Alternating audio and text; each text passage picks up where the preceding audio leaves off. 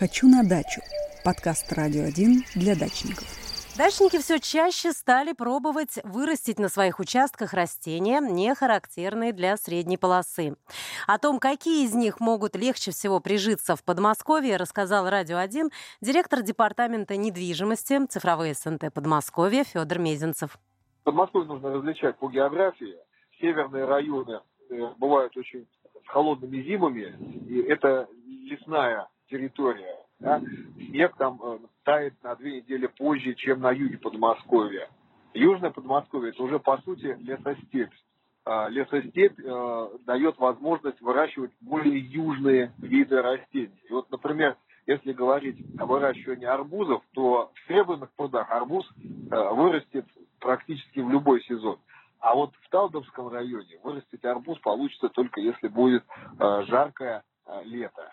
Из таких полезных экзотических растений можно выделить ягодники, которые не часто встречаются, но дачники их сажают за их полезные свойства. Есть такое растение, называется гуми или лох многоцветковый. Очень похож на облепиху.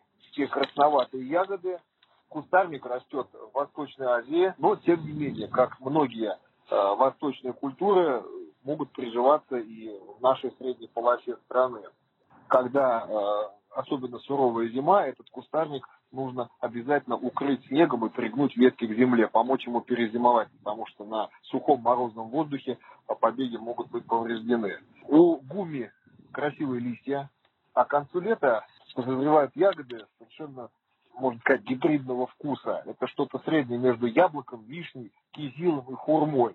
Вот такое. Очень богато витаминами А, С и Е, очень полезны для организма. Усваиваются намного лучше, чем апельсины, потому что все-таки эта культура ближе к нашему организму, чем заморские фрукты. Еще есть интересное растение лиана, актинидия коломикта. Вообще актинидии очень много видов, и одна из них съедобная. Лиана вырастает 25 метров, и плоды ее напоминают киви или землянику. Тоже такой экзотический плод, который растет на нашей территории. Живет в Подмосковье, до минус 40 градусов эта лиана выживает, и из нее готовят и мармелад. У нас есть знаменитая коломенская пастила, для ее приготовления используют зеленые яблоки.